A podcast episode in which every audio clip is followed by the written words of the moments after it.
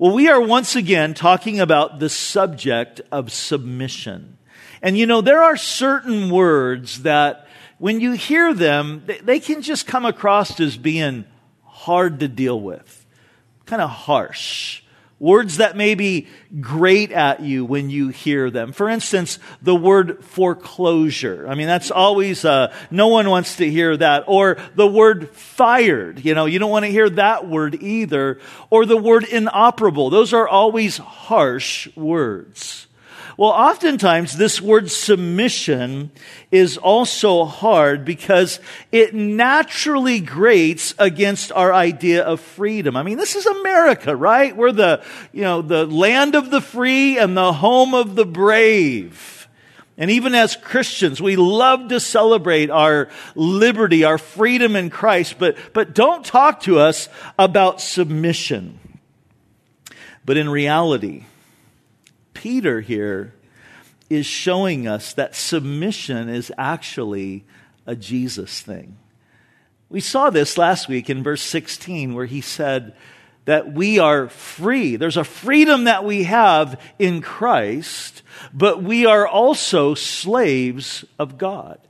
And so we noted this, that submission in every form, no matter what we're talking about, it really starts with being submitted to Jesus. Being submitted to His will and His word and His way. So it's a Jesus thing, but Peter is also showing us here that submission in the right setting and for the right reasons is also commendable to God. And it's a good witness which is the theme of this section that we've been in for the last several weeks that really the key verse we saw was back in verse 12 where Peter said this, having your conduct honorable, honorable among the Gentiles. It's all about our witness. It's about living in a way that is going to bring glory to God. So last time we looked at submission in relationship to the government. When to submit, why we're to submit, what are the instances where we don't submit. And today we're going to be looking at submission in the workplace. And we see the principle here in verse 18 when he says, Servants, be submissive to your masters with all fear. Fear here is actually the word respect. So it's being respectful, it's working in a, in a respectful type of way. And he's talking here about slaves. And historians tell us that at the time of this writing in the Roman Empire, there were actually 60 million slaves in the empire. And in the Roman Empire, slaves were not considered to be people, but to be tools. In fact, the Greek philosopher Aristotle, you know, people love to quote Aristotle. They think Aristotle was really cool, but this is his view on human rights. He said a slave is a living tool and a tool is an inanimate slave. That's his view, a viewpoint that he had on slaves. One of the Roman noblemen named Varro said this, the only thing that distinguishes a slave from a beast or a cart is that a slave can talk. That's the low view that they had of those who were slaves in the empire. There was another author who recommended that if you were going to buy a farm, that you should toss out the old slaves to die because they're just broken tools. So as a slave living in the Roman Empire, you didn't have any rights at all. And get this. If a slave ran away and he was caught, they would take that slave and they would brand with a hot iron right on his forehead an F. Didn't mean that he failed the test, but it literally stood for fugitive. So that anybody that saw him would know that he was a runaway slave and they would treat him uh, poorly because of that. In fact, a runaway slave could actually be killed with no trial whatsoever. So it was a very, very hard life. Now, here's the thing I want you to understand though. You know, the Bible never ever condones slavery. And when you read in the Bible about slavery, it's never condoning it, but what the Bible is doing, it's just recording it. It's recording that it was part of the social norm at that particular time. In a similar way, when the Bible talks about polygamy, you know, men like Jacob and David who had more than one wife, the Bible is never ever condoning that, but it's simply recording that, hey, this is what was going on in that culture at that time. And so the Bible, when talking about slavery, it's never condoning it, but it's just recording what was happening. And when it comes to the subject of slavery, this is what we need to know. The gospel of Jesus Christ would actually help to eradicate slavery. And we see a beautiful picture of this in the book in our Bibles called Philemon. And Philemon was a guy who was a friend of the Apostle Paul. And Philemon had a slave whose name was Onesimus. And one day, Onesimus ran away. And he made his way to Rome, and in Rome, he somehow, for some reason, gets arrested. He gets put in prison. And who does he meet in prison? None other than the Apostle Paul. And as he's with Paul in prison, he actually ends up giving his life to the Lord. And so when his jail sentence, when Onesimus' jail sentence was over and it's time for him to go home, Paul sends him home with this letter that he has written that is now a book in our Bible, the book Philemon. He sends that, that letter home with Onesimus to give to Philemon. Now picture this. Here comes his runaway slave and he hands him this letter and says, this is from the apostle Paul. And, and, and Paul, or, uh, Philemon opens the letter up and he starts to read it and he's looking at Onesimus and he's reading the letter. And this is what Paul says to him. He says, I want you to receive Onesimus, but not back as a slave, but I want you to receive him back as a brother. In other words, don't brand him with a giant F on his forehead, but throw your arms around him and receive him as a brother in the Lord. Now, that doesn't mean that Onesimus still wasn't going to work for Philemon. No, he would do that because you see, slaves were actually the workforce in the Roman Empire. In fact, most of the teachers and doctors and managers, even actors and musicians, were all slaves. So Onesimus is still going to have a job working for Philemon, but their relationship now is going to be completely different. That's what the gospel does. That they're going to be now brothers in the Lord. In fact, in that culture at this time, masters and slaves could be going to the same church. I mean, think about this. Your slave could be your home group leader, you know, at the church. I mean, how awkward would that be? I mean, that's kind of the setting and what was happening. And so the Christians, both the masters and the slaves, were, were having to learn how to navigate these waters. But that's what the gospel does. It, it brings about uh, dignity. It just restores dignity to people.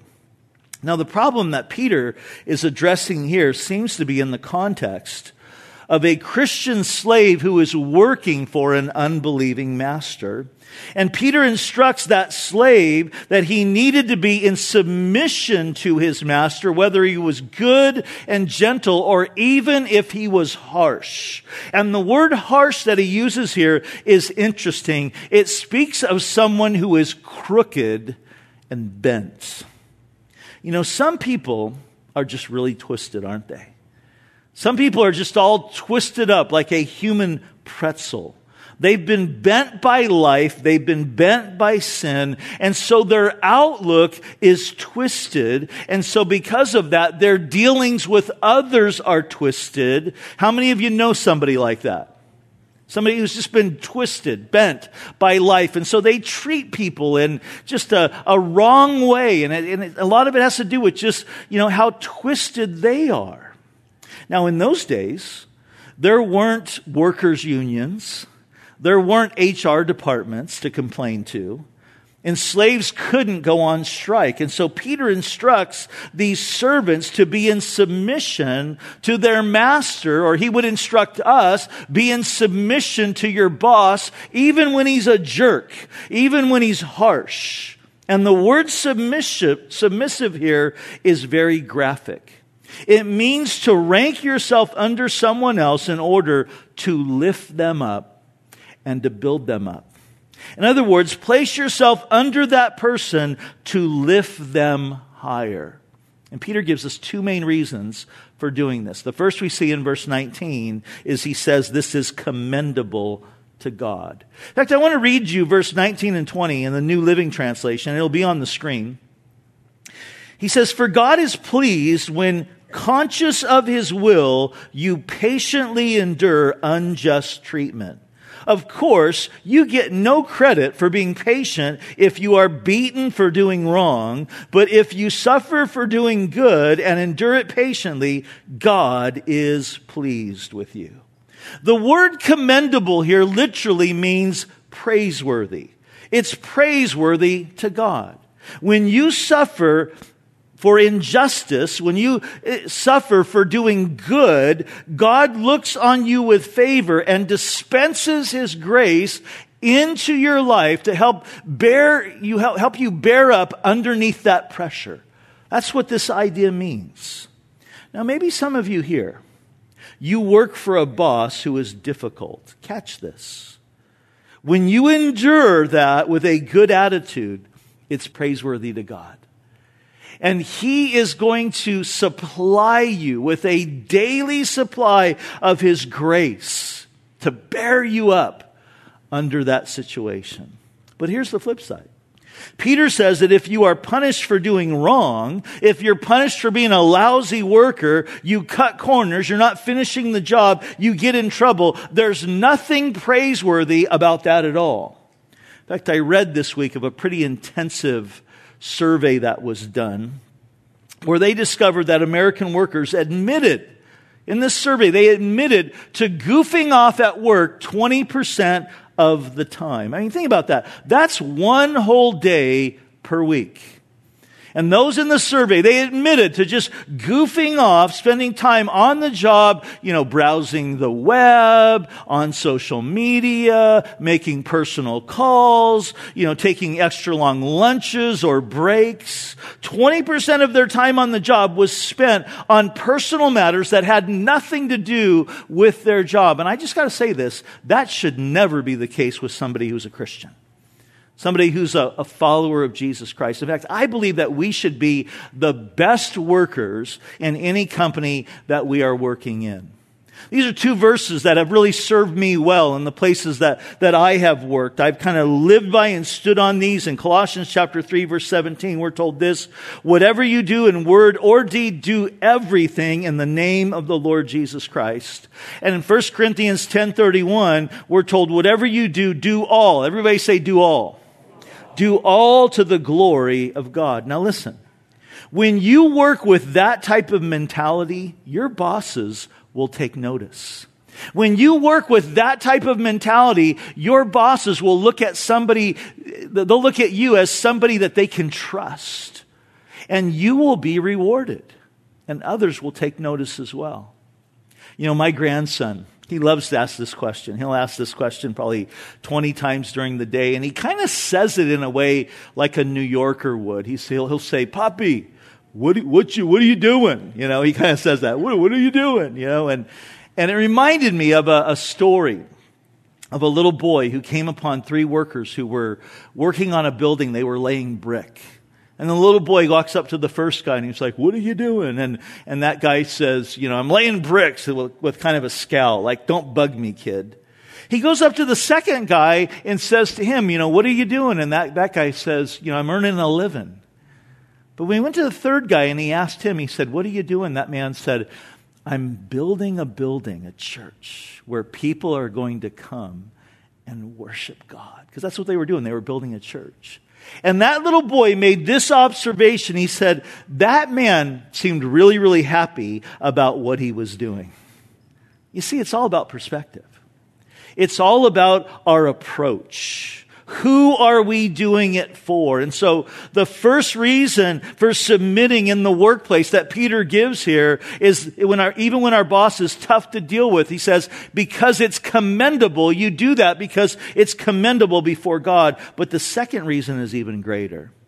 He says, in doing so, we're actually following the example of Christ. Look at verse 21 again. He says, For to this you were called. He's saying, in other words, this is your calling as a Christian because Christ also suffered for us, leaving us an example that you should follow in his steps, who committed no sin, nor was deceit found in his mouth. Now, the word that Peter uses here for example is very vivid. The Greek word is hupogrammos, from which we get our English word grammar from, and it means literally writing under. And it describes the way that, that kids in that culture would learn their ABCs. They would learn how to write their letters, is that they would take a piece of parchment and they would put it over the letters and those kids would trace the letters. And that's how they learn to write their letters and learn their ABCs. And this is what Peter has in mind. He's saying Jesus Christ is the one by whom we trace the behavior of our lives, whether in good times or in bad times. We're tracing the way that Jesus lived and the way that Jesus walked. And so the reason why we put up with and endure harsh circumstances and harsh people is because Jesus did.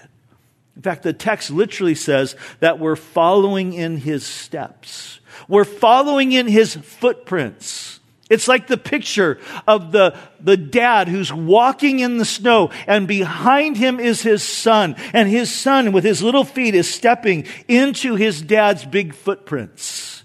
And as we go through life, we're following in the footsteps, the footprints of Jesus. You know that song that we sing sometimes, I have decided to follow Jesus? No turning back, no turning back. Do we really mean that? Because if you think about it, where are the footsteps of Jesus? Where are they taking us? To Calvary. They're taking us to the cross. Jesus says, anybody that wants to follow me, let him deny himself, pick up his cross and follow me. That's who can be my disciple. And so it's realizing as I'm walking with Jesus that suffering is going to be a part of that. Difficulty is going to be a part of that. Persecution is going to be a part of that. And Peter here wants us to notice how Jesus suffered. And there's four things I want you to take note of here that he mentions. Number one, he didn't fight back. He says when, when they were reviling against him, there in verse 23, that he didn't revile in return. The word revile means to rail on someone. And Jesus really dealt with that his whole life. It started when he was a kid because of Mary getting pregnant. Now, she was pregnant by God, in case you don't know the story. But, you know, she gets pregnant before she's married, and so Jesus grows up, and everybody is referring to him as an illegitimate child. In his ministry, they accused him of blasphemy many times. They mocked him. When he was on the cross, they were mocking him, but he never ever fought back. He never railed against his accusers. Not only that, number two, Peter says he didn't even threaten. Jesus, when he's hanging there on the cross, he doesn't look down at those who are mocking him and say, wait till after the resurrection. I know where all you guys live. No, he didn't say that. He didn't threaten them. He didn't threaten to come after them. Now, it wasn't like he didn't have backup, right? I mean, he had backup. I mean, think about it.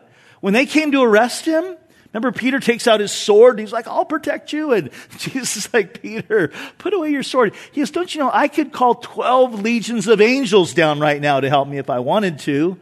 And a Roman legion was 5,200 soldiers. So Jesus is saying, look, I could call over 62,000 angels right now to come down and protect me if I wanted to. And he didn't even need the angels. Jesus could have just spoke and obliterated all of them with his mouth. That's the kind of power that he had. But he didn't do that. He didn't revile. He didn't threaten. In fact, Jesus said nothing until there on the cross. Remember what he said when he finally spoke? Father, forgive them for they know not what they do. Are you serious? Like, come on. That's, that's how he responds. That's what he says in that moment. Father, forgive them. Which is no, which no doubt to me is one of the reasons why that thief on the cross had a change of heart. I mean, early on, as they were hanging there, he was with everybody else mocking Jesus. But then he hears that.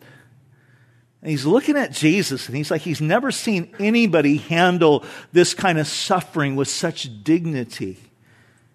And he has a complete change of heart, complete 180. And he looks at Jesus and he says, Lord, remember me when you come into your kingdom. And Jesus says to him, Today you're going to be with me in paradise.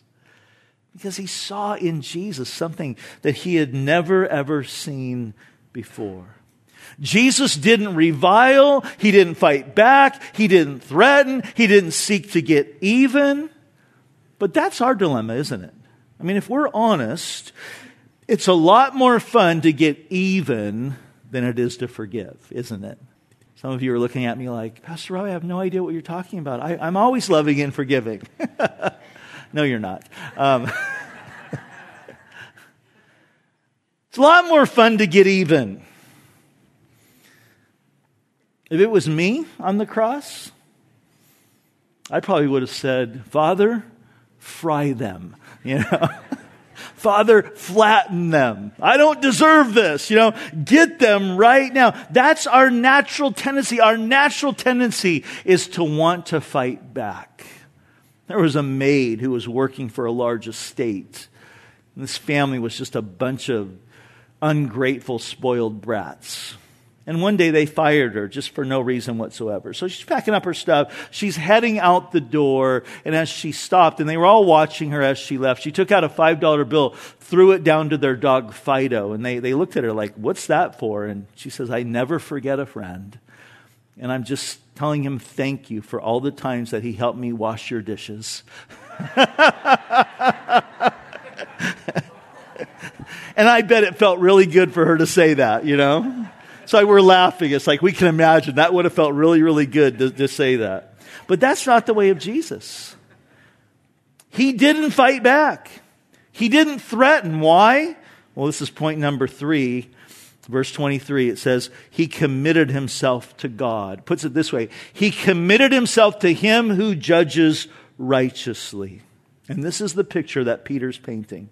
With every insult, that was leveled on Jesus, he said, Father, I'm committing that to you with every abusive word that was spoken at him, he said, Lord, I'm giving that to you. With every time they punched him in the face, he said, Lord, Father, I'm giving that to you. With the snap of the whip that cracked against his back, ripping open his flesh, with every single lash of the 39 lashes, Jesus was saying, Father, I commit that to you over and over and over repeatedly until finally on the cross, Jesus said, Father, into your hands I commit now my spirit.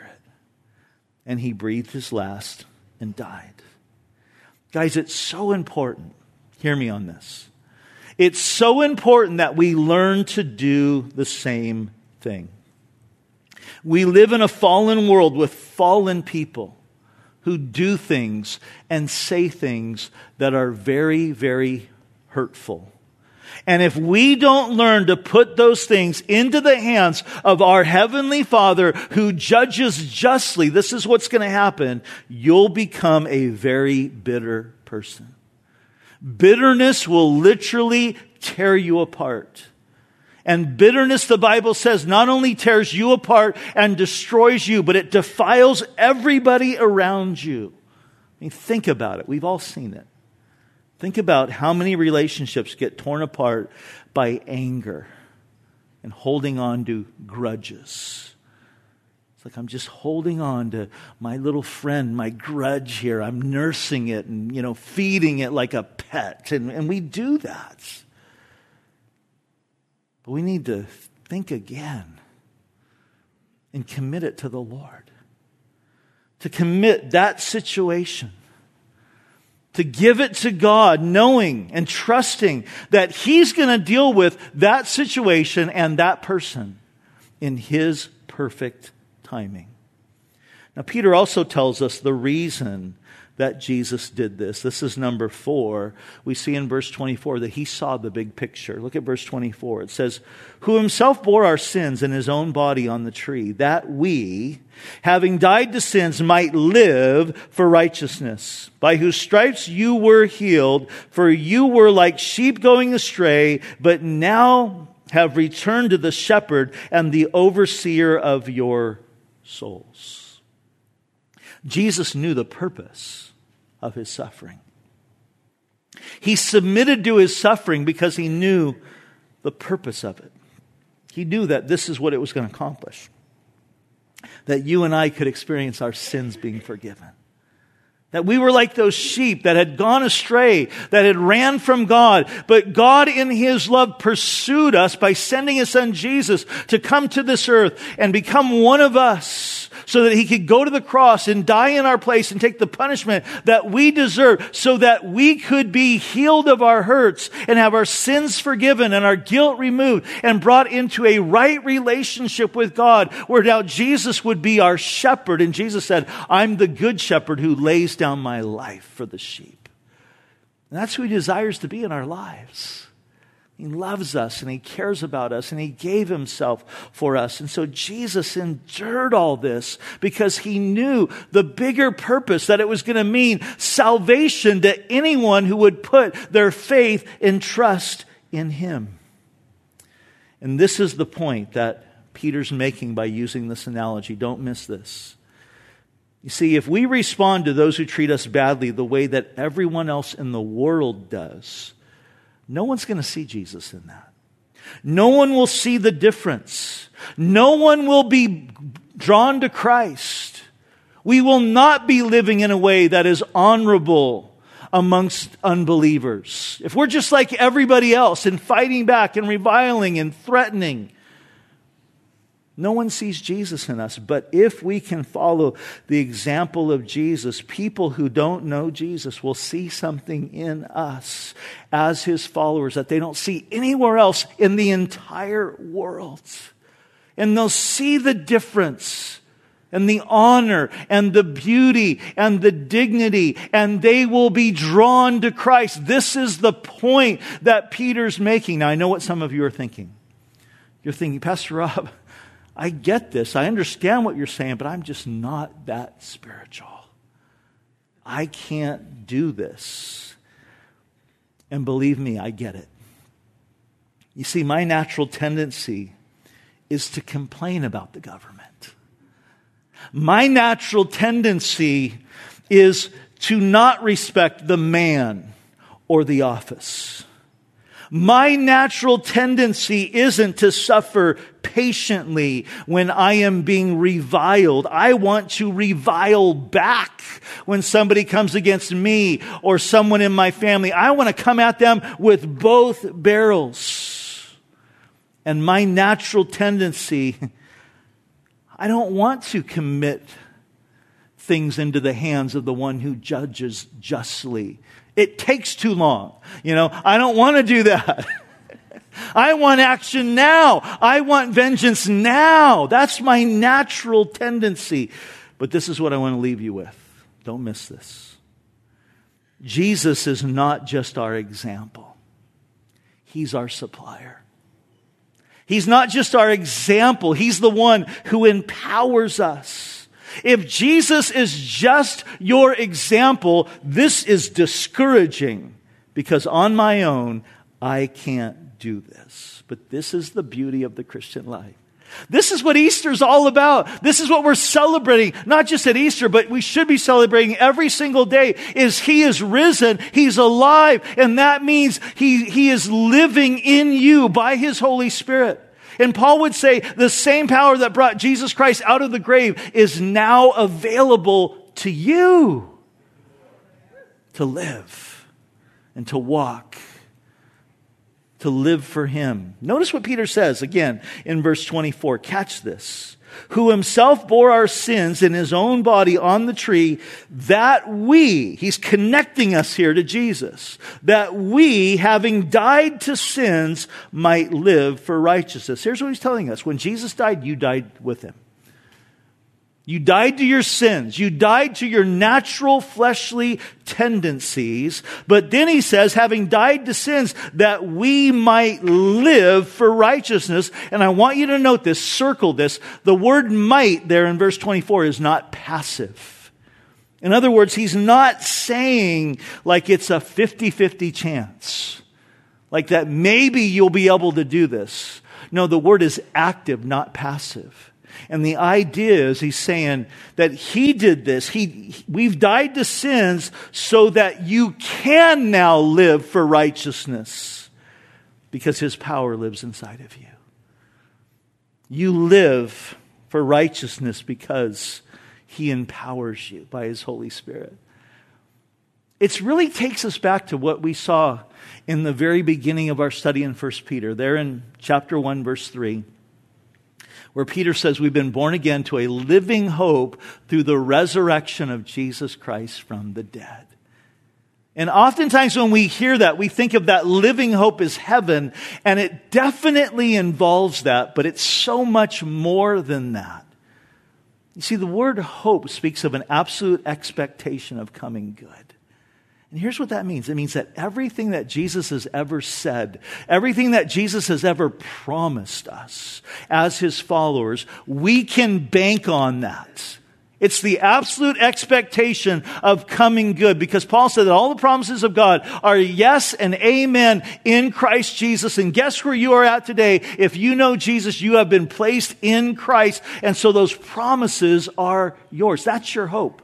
That's the absolute expectation of coming good that you have to look forward to in every situation that you can bank on this. In the difficulties, in the battle, in, in Ephesians chapter 6, verse 10, this is our hope. We're told that we can be strong in the power that is in Christ Jesus. That we can stand strong in His power in the difficulties that we are going through in these tough situations, we can, we can know this. Romans 8:37 tells us that we're more than conquerors through him, through Jesus who loved us.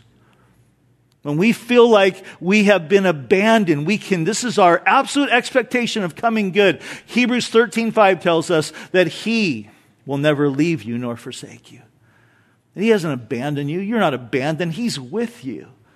And we can stand in this absolute expectation of coming good in this hope in knowing Philippians 1 6 that he who has begun this good work in us is going to complete it until the day of Christ Jesus. Can I get an amen to that? As we wrap up, here's the deal.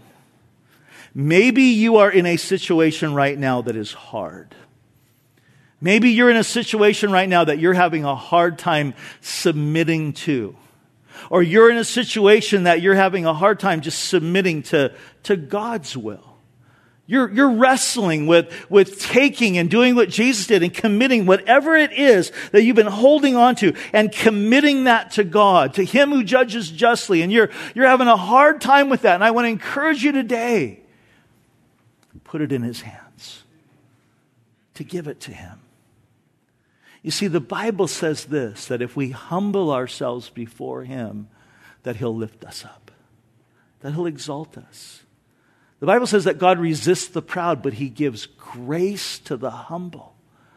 And we need more grace. And one of the ways that we humble ourselves is by simply admitting, God, I can't do this. Lord, I can't do this on my own. Lord, I can't carry this. Lord, I'm having a really hard time in this situation. And so today, as we close, I'm going to ask Zach and Abby to come back up right now. And as we take this time to, to close out, we're going to have just some little extended time of worship.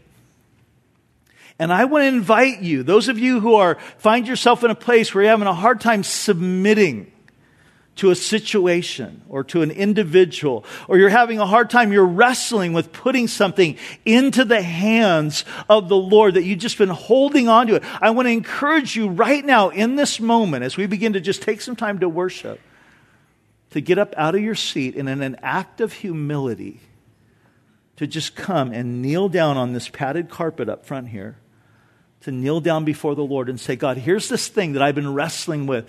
I'm committing it to you today, just like Jesus did. I'm committing it to you today. Lord, here's this situation. Here's this person. Here's this thing that I've been battling. God, I need your help. I'm, I'm admitting today, this is my humility. I'm admitting I can't do it. And just come and kneel down before the Lord here and just say, God, I'm placing my heart, I'm placing this situation in your hands. And as you do that, some of our pastors and some of our elders are going to just come up behind you. They're just going to lay hands on you. They're going to pray over you that God's grace would meet you right now in this moment, that it would be showered upon you as we worship the Lord together in this time. Amen. Let's pray. Father, we thank you so much for the example of Jesus. But even more so, we thank you that Jesus is our supplier, that He's the one who empowers us, that your grace is sufficient.